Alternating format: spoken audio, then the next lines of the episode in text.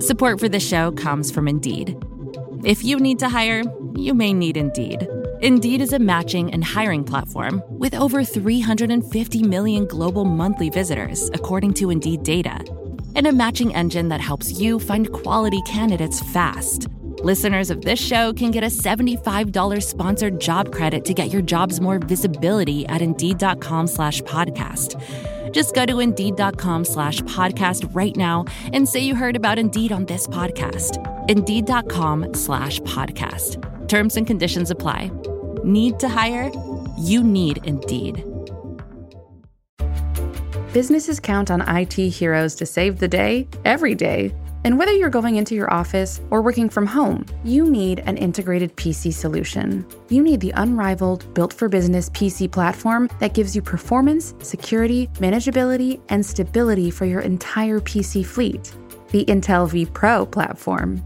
It helps you take care of business and can remotely update, restore, and secure your PCs even if a system is outside of the firewall. Intel vPro, built for what IT heroes do, built for business. No product can be absolutely secure. Learn more at intel.com/itheroes. What does fat phobia have to do with racism? I'm Anna North, and I write for Vox about American work and family life. And today, I'm your host for Vox Conversations.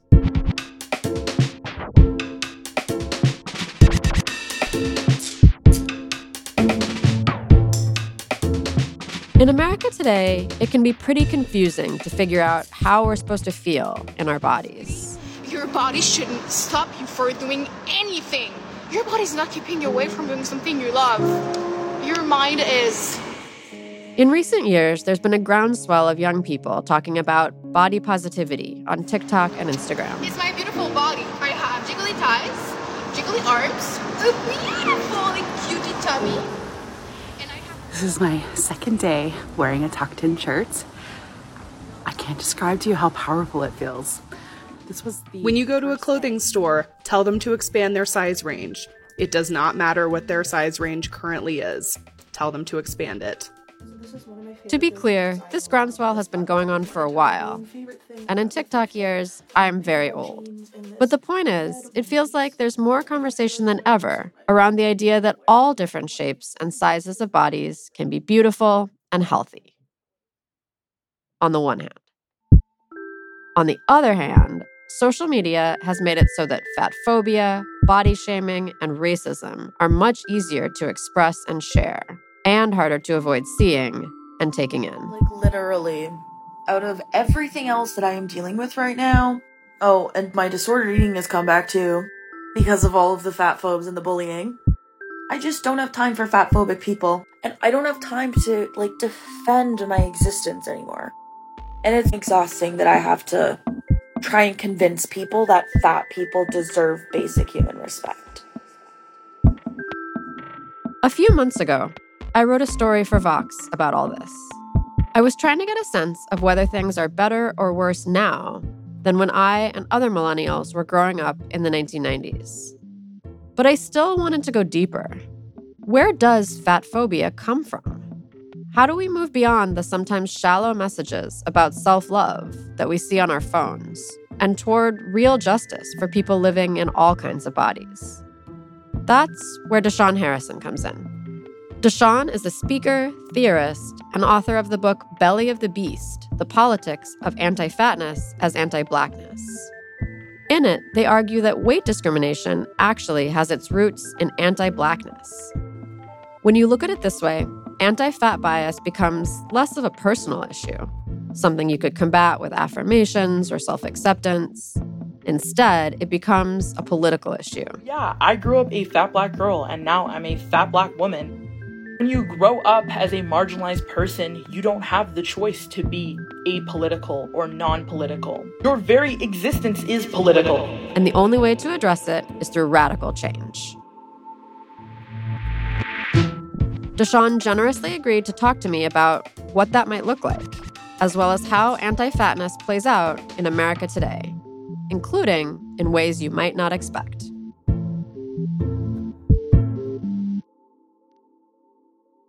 Welcome Da'Shaun. Thanks so much for being on. I loved your book and can't wait to talk about it. Thank you so much, and thank you for having me. I wanted to start with the word fat. This is a word that a lot of people sort of tried not to use for a while under the theory that it was impolite, even maybe a slur. Can you talk about what the word fat means and how you use it in your work? Yeah, so I think that for me, fat is an identity. It is a marginalized identity in particular that is just the same as any other marginalized identity. And so the ways that I use it is to describe a group of people who are discriminated against and that discrimination being under anti-fatness or labeled under anti-fatness. And so it is for me and for a lot of us who are in fat activism or fat scholarship, it's a word that has been reclaimed to talk about a group of folks. And we recognize also that it has oftentimes been used in a derogatory sense. And so a lot of us also lead with the belief that we should always be asking individuals how they would like to be referred to.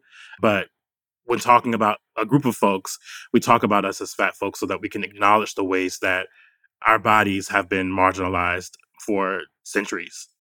Got it. I mean, you already mentioned the next term that I want to talk about, which is what is anti fatness? What does that term mean? What does it look like in practice?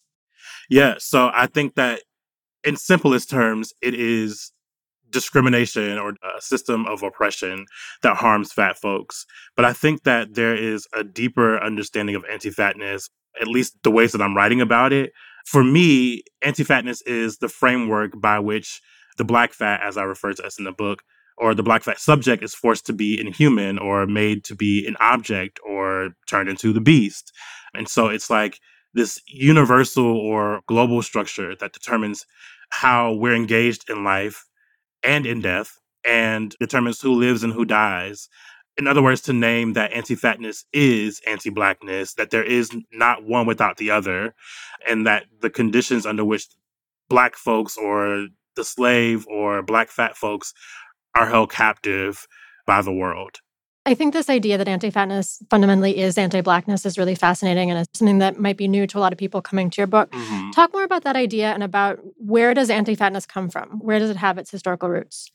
Yeah. So, all throughout history, there have been tons of different thoughts and feelings and experiences with regards to fatness, right? You can find places in history where folks regarded it as a symbolism of wealth, and you can find places in history where it was thought to be derogatory.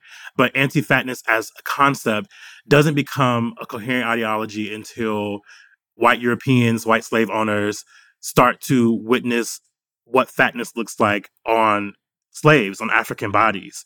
We get that understanding from the work of Sabrina Strings, Dr. Sabrina Strings, who wrote Fearing the Black Body, The Racial Origins of Fat Phobia. And in the introduction, she talks a lot about how through the spread of Protestant Christianity, through the transatlantic slave trade in the Enlightenment era, you know, that late 18th century, early 19th century time period, that is when we get a coherent ideology named fat phobia or anti fatness, wherein people are being harmed by this structure that says that our bodies are unrighteous or invaluable or dirty or greedy, etc. And that only happens through the making of the slave. So it sounds like what you're saying is that anti fatness, weight discrimination, fat discrimination in America, these aren't new and these aren't things cooked up by like Weight Watchers or something, but actually this comes directly from slavery and the history of slavery. Exactly. Yes, exactly. That's super fascinating. And I want to kind of go in a minute into the ways that these, you know, intertwined anti-fatness and anti-blackness play out today, but I want to kind of first step a little bit back and unpack some tropes that I think readers and I think listeners maybe are going to have in their minds. Okay. First, I want to talk about the idea that being fat is inherently unhealthy. I think that this idea is something that is or rather something that derives from slavery too. So what I talk a lot about in my book is that the foundation of the medical industry, which is the foundation for health and healthism, is this moment in which white European anthropologists and eugenicists are creating entire mental and physical disabilities to sort of justify harming the slave for trying to revolt, right? It's an attempt to quell any sort of sense of revolution within or amongst the slaves. And so seeing as though anti-fatness as an ideology is developed through the making of the slave, through the making or the creation of slavery, and that also the medical industry health as a concept is also something that is in the same time period being created through the making of the slave and through the making of slavery. I understand this idea that fatness is unhealthy as something that also is sort of being created in this time period where there is a general understanding amongst folks that if you are fat, which is to say, if you are black, that you are unhealthy, that you are, you know, greedy, unrighteous, gluttonous, etc which is why I arrived to the conclusion that health as a concept is not something that should be reclaimed, but rather it's something that is built into anti-blackness, something that is built into anti-fatness, and that in order to undo anti-fatness and slash as anti-blackness, we have to also undo the very concept of health. And I think that that's a very radical for lack of better phrasing, idea for a lot of people because we've all been taught that health is something that we should be beholden to. But I am of the belief and of the understanding through my research that this idea that we should be beholden to the idea of health is the very thing that helps to sustain anti-fatness as a project, the very thing that helps to sustain anti-blackness as a project, because you can be an otherwise quote unquote healthy person and you can still be labeled as quote unquote obese when you walk into a doctor's office because body mass index for example is something that's derived from french and scottish cis men which black folks have never looked like. So i think that there's just a lot there around why there's a need to undo health as a concept to make room and space for people to better exist in the world for themselves I want to go back to this idea about body mass index, BMI, because you talk about this in your book and the really interesting history there. Can you talk a little bit about how that was developed? Is that something that was developed by a medical doctor? it was not developed by a medical doctor. It was developed by a mathematician, Adolphe Quetelet. He was a Belgian man, and he was creating a model that was supposed to determine like the health of an entire population, and that helped develop the quote unquote ideal man and he was using like the bodies of again Scottish and French white men to determine that, and that concept was adapted by medical professionals also known as eugenicists in this time period and anthropologists who would then later on use that to determine individual health and would never sort of create a model that would be better suited for people who were outside of that initial demographic. And so it is a model that was determined again by a mathematician that was never supposed to consider individual health, especially for people who were not cis white men. It's kind of funny to me that this thing that I think a lot of people really uncritically accept as, you know, a very important measure of our health, regardless of whether we're men or not, for example, was built on the, the ideal man. It's like a little funny to me. Right. And then, kind of relatedly, can you talk about the history of the idea that there's an obesity epidemic in America? You talk about this in your book. Right. How did we get this idea that there was an epidemic of obesity? Yeah. So in 2004, CDC scientists, along with other pretty prestigious scientists in the US, published a journal entry into a very prestigious medical journal wherein they cite that obesity is the leading cause of death for Americans that obesity is killing over 400,000 Americans a year and has therefore beat tobacco as the number one cause of death for Americans.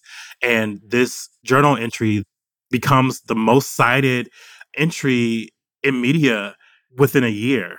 It was the new thing to talk about, where now all we could consider was that obesity was the number one cause of death for Americans, and it was the worst thing to happen to America, right? So now scientists have government funding to back their science that helps to sustain and build what we now understand to be an obesity epidemic. But there's a book by Natalie Boero, who I believe is brilliant, called Killer Fat, where she details the ways that the media, the government, and the medical industry all worked in tandem to create this quote unquote epidemic. And they all benefited from it. Scientists got money that they needed to sustain their projects. The government got funding that it needed and was able to push a particular narrative throughout the US. And the media also got funding that it needed because there was this collective understanding that we needed to push for the end of the obesity epidemic. So everyone who stood to benefit from this epidemic did, and fat folks were harmed and continue to be harmed from it.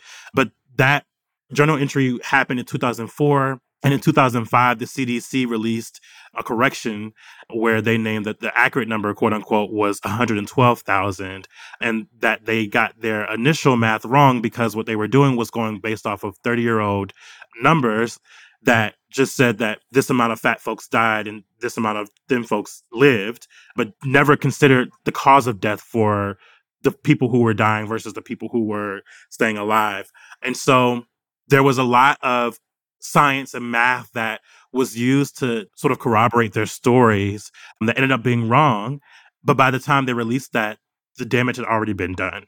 It had already taken over the US. And at that point, especially because we were living in the 2000s, which was already a very, very, very fat phobic time frame to be living in with the Jenny Craigs and Weight Watchers and anecdotally gyms were referred to as the clubs of the 2000s. It was the place to be. Right. And so at this point, that was all that was needed to sort of justify the diet industry, the gym industry, the fitness industry to give the funding that it needed. And it took off from there. And we've been living through a quote unquote obesity epidemic ever since. Right. And I have just sort of one more question on this health or quote unquote health space. The CDC, people who talk about an obesity epidemic, talked about people's having lower life expectancy, chronic health conditions, things like that as a result of obesity.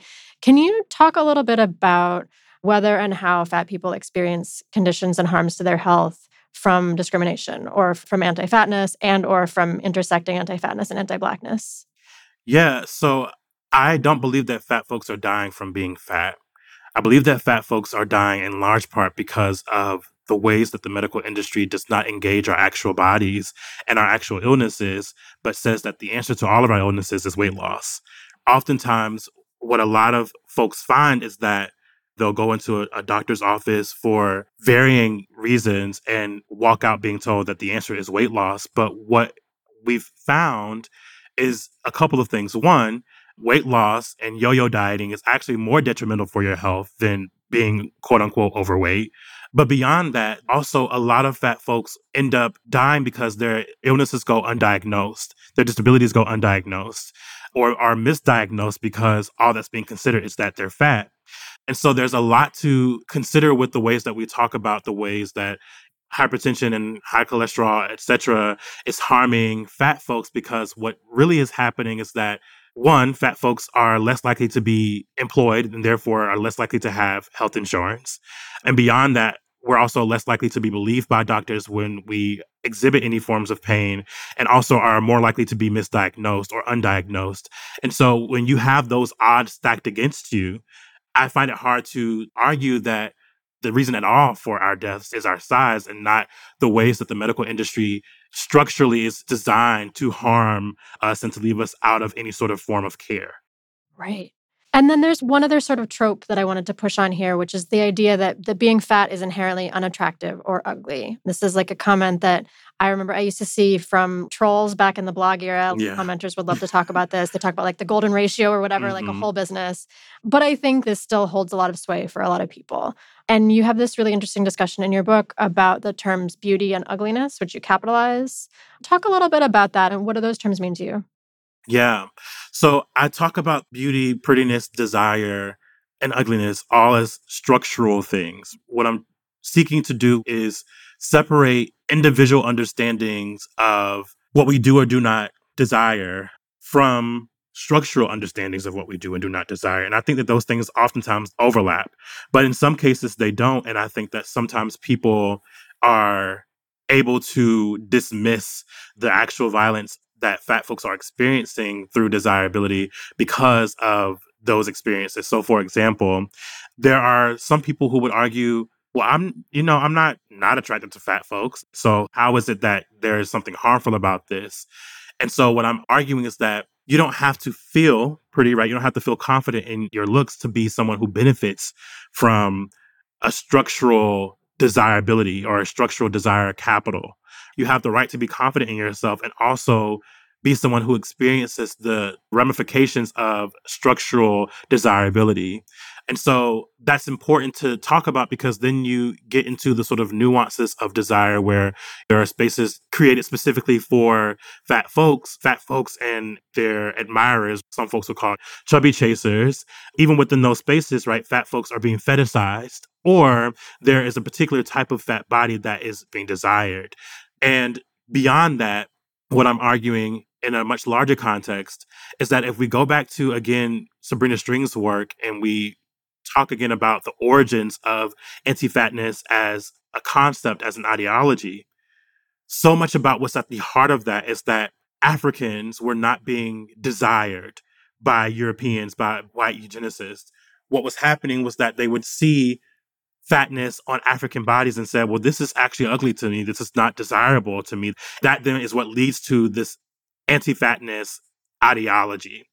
And so, what I'm arguing is that structurally, folks are being harmed by desire and desirability in more ways than one, right? It's not just about who is gaining access to love and to sex, but it's also about who is and is not gaining access to housing and employment and health insurance and proper medical care, etc. And all of that plays a significant role in the maintenance of anti-fatness and anti-blackness. And so that's why it's so important to understand beauty prettiness, desire as structural concepts that play a significant role in how we navigate the world. Right. So it sounds like what you're saying is like way beyond, you know, how you might personally feel in your body that day or how you might personally feel about someone else's body. Right. Beauty and ugliness are these social and political categories that are influencing how society treats all of us. Exactly. It's so much bigger than just the individuals.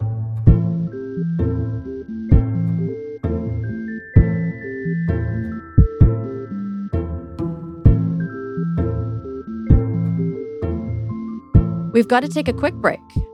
When we come back, the overlap between anti fatness and anti blackness in American courtrooms and in police practices, including the incredibly sinister games police have played with people's lives.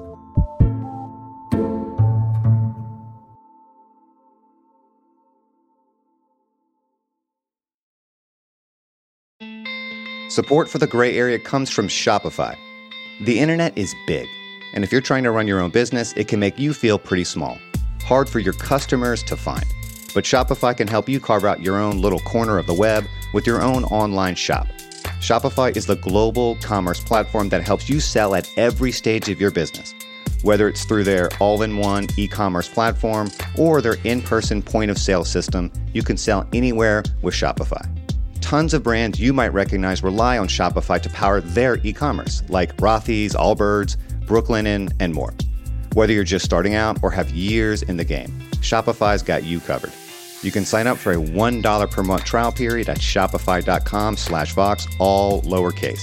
You can go to shopify.com slash Vox now to grow your business, no matter what stage you're in. Shopify.com slash Vox.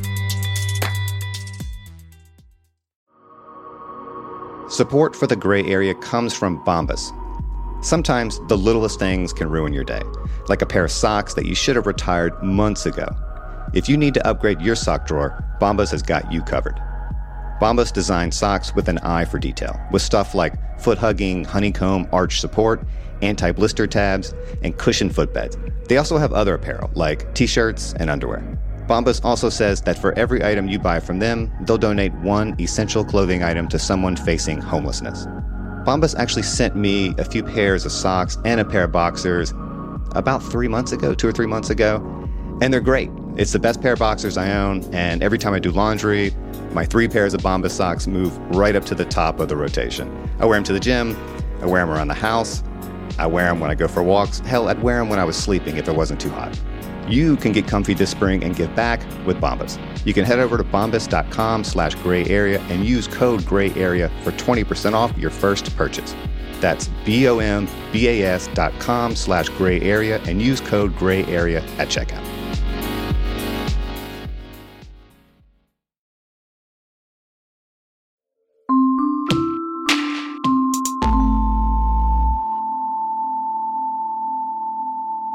I want to talk a little bit more about this intersection of anti fatness and anti blackness that you talk about in your book. How has this played out across American history? I mean, for example, you talk a lot about how this plays out in the courts and in policing. Yes, I write all about the policing of the black fat, sort of giving a chronology of the murders that we witnessed over time between 2014 through 2020, some of the biggest names we saw across our television screens, and how many of those folks were fat or larger in size, and mm-hmm. how that reality was oftentimes used as a way to justify the murders by police. In 2014, three of the biggest names that we witnessed was Mike Brown, Tamir Rice, and Eric Garner. And all of them, in different ways, experienced their size, their bodies being used as justification for their murders. So I walked from that point all the way up to 2020 with George Floyd. There was this practice in the 90s and the 2000s, specifically in Cook County, Chicago, wherein prosecutors played a game where they trumped up charges on people who had nonviolent offenses based solely on their weight to see who could prosecute the number of quote unquote criminals soon enough to reach 4,000 pounds in their game. And they would play this game, and sometimes judges would be in on it. So, what would happen is that folks who were thin and maybe had more violent offenses would be let off on much lighter sentences so that folks who were fat and had nonviolent offenses were being charged with heftier charges. And that was something that went on for a long, a very long time. And that oftentimes still happens today, even if not explicitly named. And of course, the CDC's report that initially came out in 2004 didn't help with that reality. And I believe that that sort of same concept plays a significant role in who is and, and is not murdered by police and how those cases are handled afterwards. Yeah, I mean, the part of the book where you talk about that game played in Cook County and elsewhere, that's absolutely one of the most disturbing parts of the book for me and really shocking. I'm thinking about Eric Garner, I'm thinking about Tamir Rice, Michael Brown. Are these examples where larger body size is being pathologized, is being used as an excuse for police to kill people? Absolutely. Yeah. And part of what I talk about is the adultification of Black kids. Mike Brown was 18 had just graduated high school. Tamir Rice was 12. But the ways that they were engaged was as though they were these super grown adult men, even after they were murdered. So, yeah, it's absolutely about the ways that fatness, particularly as it relates to Black folks, is pathologized and the ways that it's therefore used as justification for our murders. We witness the ways that prosecutors as well as medical examiners and police and lawyers all use the size of Eric Garner to determine that if the police hadn't killed him, something else would have, as if that matters to the point that he was murdered, right? We witnessed the very same thing with George Floyd in after his murder and the ways that his health was used against him to justify his murder. And so there's a long history of black kids, black fat kids in particular, being adultified, but also the ways that our sort of relationship to size and, and fatness is often used as justification for these murders. We've kind of talked a fair amount about the history of anti fatness now, and unfortunately brought it kind of right up into the present. Mm-hmm. And I want to talk now a little bit about the way we talk. I want to talk a little bit more about terms and the discourse around body size and body image in America right now. One aspect of the book I really enjoyed is how you unpack and challenge some of these terms. And we've talked about some of them already, including beauty and ugliness. But you talk about some other terms that are kind of really popular, but that may not really be serving us. And one that I'm thinking about specifically is body positivity. Yeah. Body positivity individualizes something that's not individualistic, which is to say that what it offers is that if you love yourself enough, if you have enough confidence, if you are able to present yourself in a very particular way that that somehow undoes the violence of this global structure that is anti-fatness. And the reality is that it doesn't. But beyond that, body positivity and this idea of self-love doesn't really hold room for the reality that every single day fat folks are being told to not love their bodies, that their bodies are killing them, that they're being actively harmed by their bodies. And if you are being told that, right, if that's what your daily interaction with the world is, I don't really understand how people expect folks to walk around every single day with that love and confidence within their bodies. It feels impossible. And so, what I sort of see an issue with is that in its current iteration, body positivity really only offers this idea that the only people who have a right to feel positive about their bodies are thin white folks, one, but also fat folks if they understand their fatness as harmful, which is to say, fat people who are committed to these are the quote unquote good fats. Fat folks who are committed to, you know, quote unquote eating healthily, whatever that looks like. Fat folks who are committed to weight loss, who are committed to thinness, who are committed to understanding that their bodies are bad and are harmful and that they have to get rid of the fatness on their bodies. So they're only loving themselves in their current moment because they know that they're getting away from that fatness. Those are the only fat folks who are really allowed space in body positivity. If you're not that type of fat person, then you are a bad fat and you're one who's undeserving of love and care and respect and honor, etc., etc. There's just a lot that I see wrong with body positivity that really just doesn't invite people into a fat politic and invite folks into being a fat liberationist or what I call myself a fat destructionist that I think is much more useful than body positivity. What does it look like to invite people into being a fat destructionist or liberationist? Like, what are these more helpful frameworks or more productive frameworks to think about bodies and think about bodies in the world? I think ex- exactly what we've been talking about here. It's inviting people into this desire to destroy these structures, to destroy these ideas that allow for fat folks to be harmed by the rest of the world. For me, it's doing the political education. It's engaging people where they are. It's being able to have these conversations on a wide scale that invites folks into wanting to destroy these concepts that do actively harm us.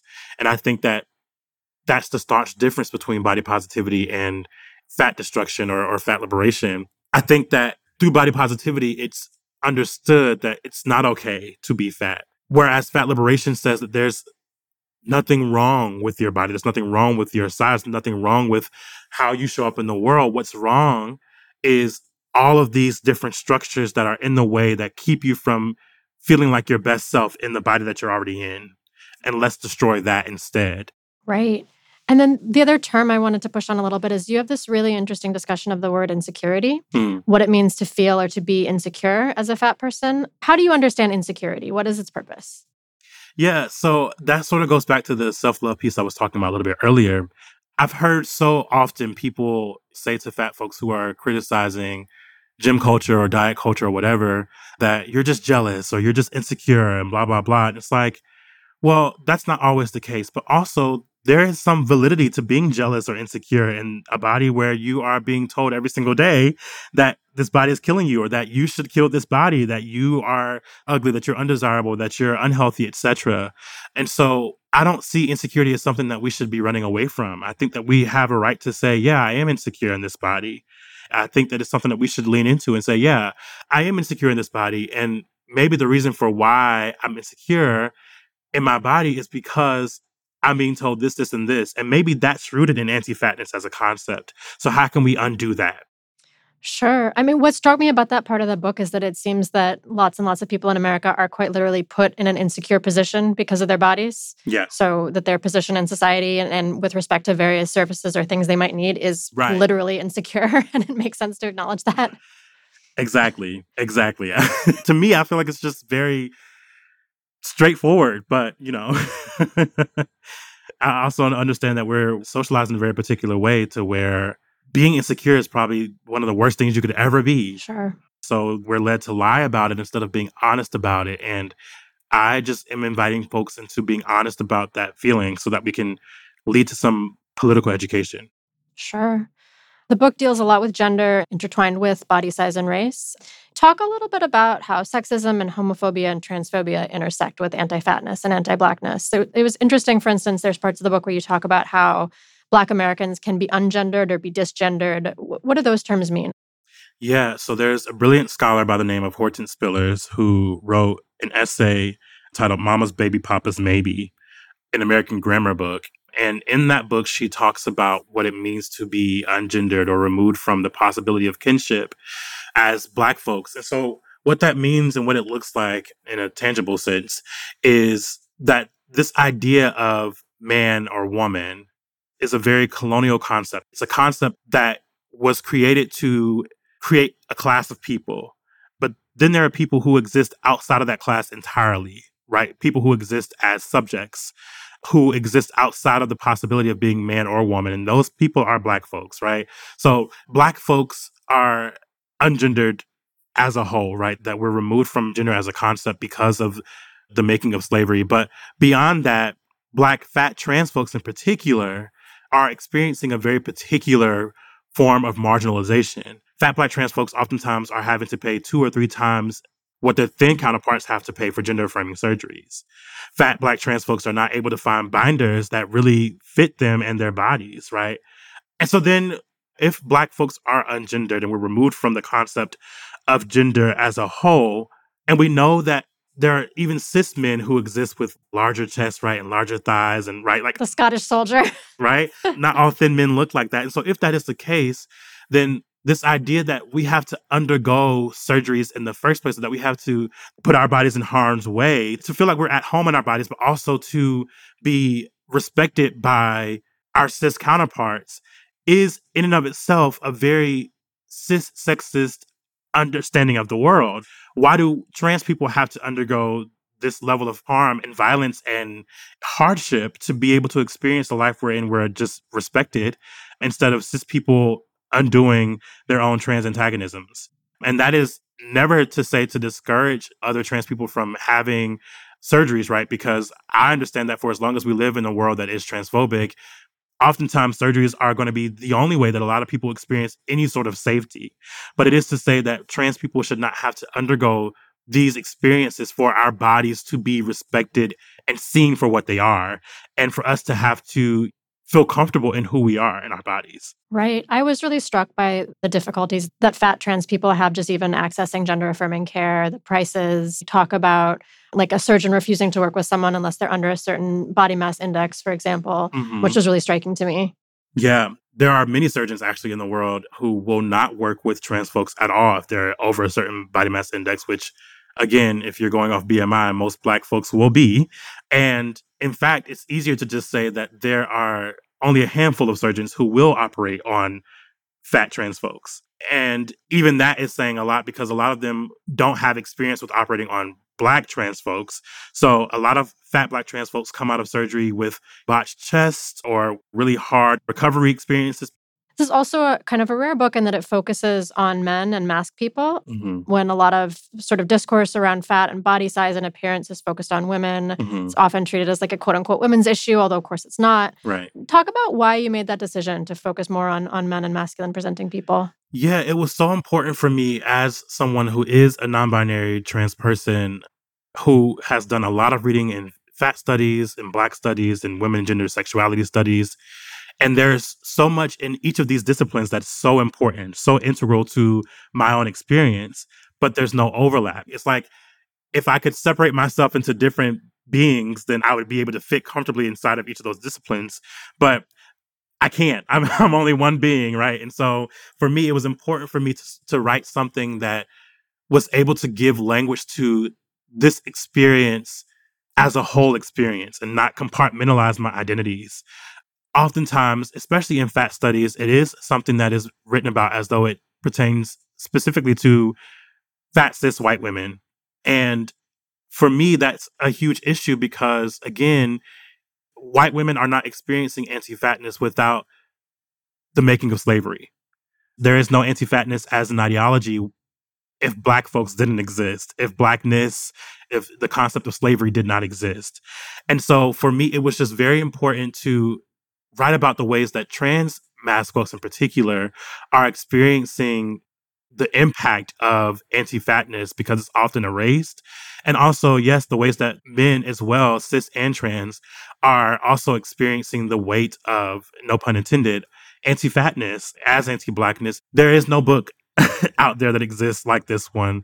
And for me, that was important because there deserves to be words out there like this that really give people language for their experience. And that bring us back to an understanding that anti-fatness is anti-blackness and that there is no way of separating those two concepts.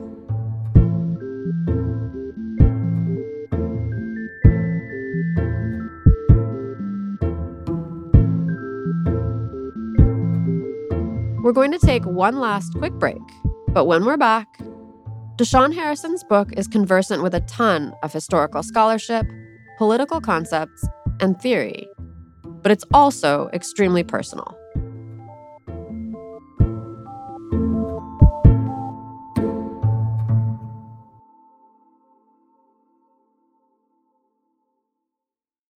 Support for this show comes from NetSuite.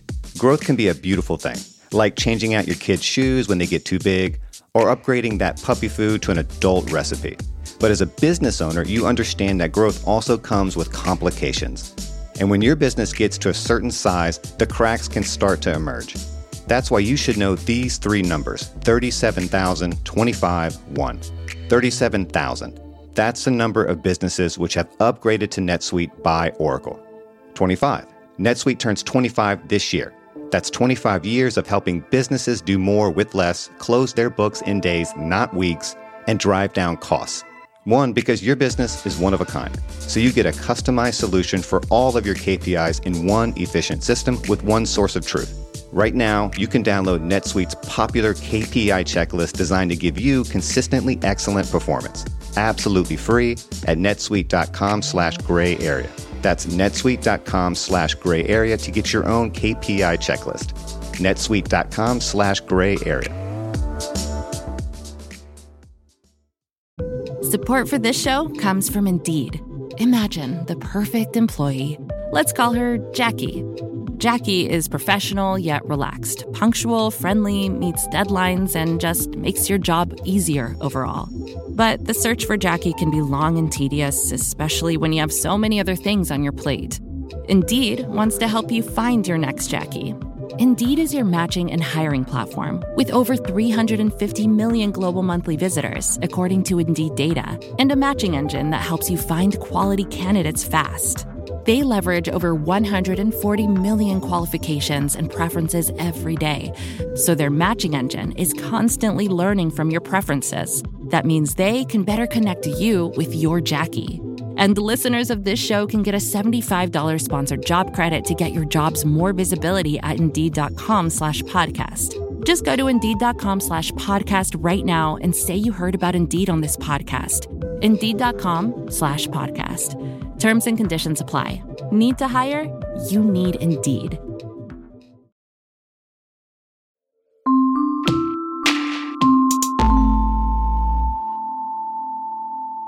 We've been talking a lot about sort of historical and political concepts and structures, but this is also a personal book for you. Yes. Can you talk a little bit about how your experiences growing up and today informed your writing and thinking on this? Yes. So I have been fat all my life. I was a fat child, a fat teenager, and now a fat adult. And I have been on several diets, have been on several workout regimens. I've seen several dietitians, several nutritionists, I've seen several doctors, and you know, I have my own relationship with disordered eating. I've had the full fat experience, if you will. And so I didn't have language for any of that growing up.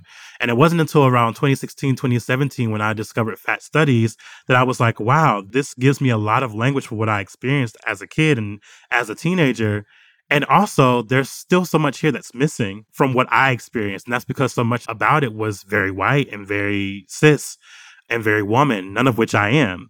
And so for me, those experiences led me to write this book. I want to ask you a couple things, sort of more looking toward the future Mm. and what you want the future to look like. And first, this is to go back to something we've talked about a little bit, but in the book, you write a lot about destroying the world in which fat people and especially fat Black people are harmed. Mm. So how how do we go about destroying this world and making a new one? Yeah. So I actually am, am not necessarily arguing for making a new world. I'm just arguing for the destruction of this one. Okay. For me, the current iteration of the world that we live in is something that only, you know, a few people got to determine what it would look like. And I don't want us to make that same mistake. And so I think that if there is something that comes beyond this world, it's something that we build collectively. But what I do know is that this world is destroying us, that this world is killing us, and that the only option for that to end is for the destruction of this world. There's a brilliant scholar and a brilliant organizer, activist brilliant thinker by the name of Joy James. Her project is The Captive Maternal, and I, I implore folks to go out and, and buy and read her work. She says it's an impossible task, but one that's worthy of us. And I love that quote so much because I think that that is the perfect summation of what it means to destroy the world.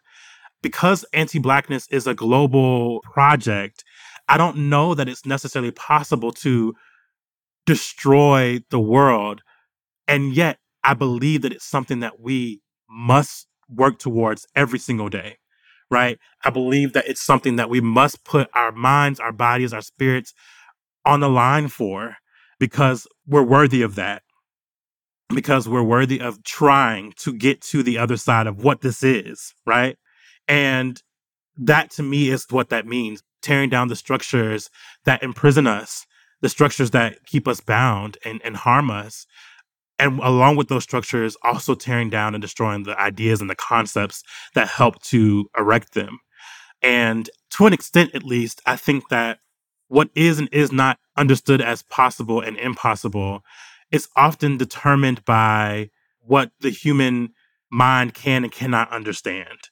And if humanness is determined, at least in large part, by whiteness, right? And we know that whiteness has its own limitations because it constructs anti blackness, then maybe there is an understanding of what destroying the world looks like that exists outside of those confines. And I'm looking for that. And I believe that we find that together. And that's what my hope is in. I don't know if this is possible to answer or even make sense, but what does this kind of destruction look like on a daily basis? Like, what are the small acts that chip away? I think that there's a lot of different answers for this, right? I think that it's about cultivating better relationships with fat folks in our own lives, cultivating better relationships with fat black folks in our own lives, fat black trans folks in our own lives. I think that it's about doing continued internal work around our own personal desires, right? Like who we desire and why and how we get away from that, right? And in doing so, not using fat folks as political pawns, but building connections and relationships with us because there's value in who we are as whole individuals. I believe that's the biggest way of doing it. It's through the creation and sustaining of community. I think oftentimes folks run away from that, and a lot of people believe that they can do this all by themselves. But I believe that the only way that we even inch towards destroying these structures is by building community and figuring out what that looks like in our own communal spaces. You touched on this maybe a little bit, but I'm curious what role people who aren't currently fat have to play here. How can they sort of disinvest from the ideas of thinness that you talk about in the book, and how can they support the kind of destruction that you're talking about? So, I wrote this essay in 2020. It was the beginning of the pandemic, and there was the uprisings that were happening, and a lot was happening in 2020. And a lot of white folks were asking, you know, how can we show up for black folks? And in that essay, I gave three answers, and I think I would give those same three answers here. And that is give up resources, right? Provide folks with the resources that they need that you have access to. House, fund, care for fat folks, fat black folks in a very particular way. And ultimately be willing to put your life on the line for people. And that's a very big ask. But I believe that that's what it requires for us to destroy these very concepts.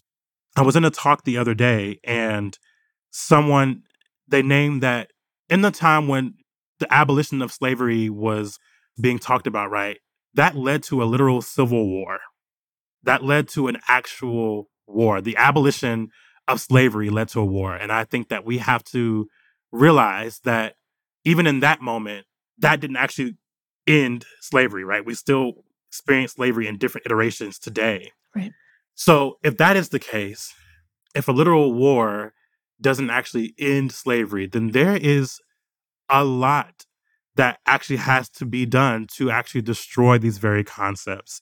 And it's not going to happen by posting black boxes on Instagram or by making useless attempts to prove that you care about black folks It's going to require real actionable work but uh, what i want folks to to take away from all of that is that there is something very important about the giving of yourself your time your resources to marginalized people for the purpose of destroying the concepts that keep us bound that's going to be so important. You do a lot of writing and speaking in addition to your book, and you talked about some of your other writing here. I'm curious what you get the most pushback on when you talk about anti fatness, when you talk about anti fatness and anti blackness, and how do you respond to that pushback? Hmm. There's two big things that I always get pushback on. One, that people can't really conceptualize how anti blackness is anti fatness and vice versa, right? People are always like, well, that's to say that all black people are, are fat or whatever, whatever. And I'm like, well, that actually is not what that says. But that is to say that these structures that have been put in place in the world have been put in place to place all black folks outside of the realm of thinness, of healthiness, etc. And that's not something you should be mad at me about. That's something you should be mad at eugenicists and white slave owners and anthropologists for, right? Like that's not my fault, that's theirs. So that's number one. But two, it's and this is why I don't call it pseudoscience, I call it science because of how much science has purported that fatness is bad, that fat is a killer. So much about the pushback that I get from people is about believing that I'm leading folks to their deaths. Mm. To that, I respond with this book. To that, I respond with this conversation that we've just had that there's a host of things that have been implemented and put in place to lead us to a science that fatness is killing us. And what would it mean if we committed to the undoing of all these things you and I just talked about? How would that look different if we committed to that instead of believing that fat folks have to take on the onus of the structural violence that we are experiencing in the world? So, yeah, I think that those are the two biggest pieces of pushback that I get. And then the last thing I wanted to ask is something I've been personally interested in and done reporting on in terms of bodies and bodies in the world is how young people, especially in their teens and their early 20s, are experiencing discourse around weight, around fat, around the body. And I'm curious, you know, what you think about this when you hear from young people, when you hear from folks who are still in high school, folks who are like early in college. How do you see young people thinking and talking about their bodies, other people's bodies? And have you seen this change at all since previous generations? Hmm. I love this question a lot. So I think that young folks still have a lot of harmful like relationships with their bodies, right? But what I also think is true is that, at least in my experience, a lot of young folks also have a greater desire to name that they're experiencing disordered eating or eating disorders, that they have a greater desire to talk about and figure out what fat phobia is and figuring out body positivity, right? And I think that that's vastly different from what I experienced when I was in elementary, middle, and high school. I'm also not that far removed. I'm only 25. You're so young. You're younger than me. I'm like, I'm talking about them as if they're like so different. But still, I feel like time moves really quickly now. So, absolutely. We are definitely a generation removed still. So, yeah, it's like, I think that there is a huge difference between the ways that I'm hearing younger folks talk about bodies and size in general. I think it's just fascinating and encouraging because it means that the work that we're doing is working, that it's helping to build a consciousness in people who are coming behind us, which is all you can ever really hope for. And also, I think that it means that some other fat black child who's having the experience that I had growing up will be able to maybe start healing a lot sooner than I did. And that means a lot to me too. That's a wonderful, hopeful note. I know there's so much work to be done, but it's nice to think about that future child. So, thank you so much for being here. This was wonderful. Thanks so much for taking the time today. Thank you for having me.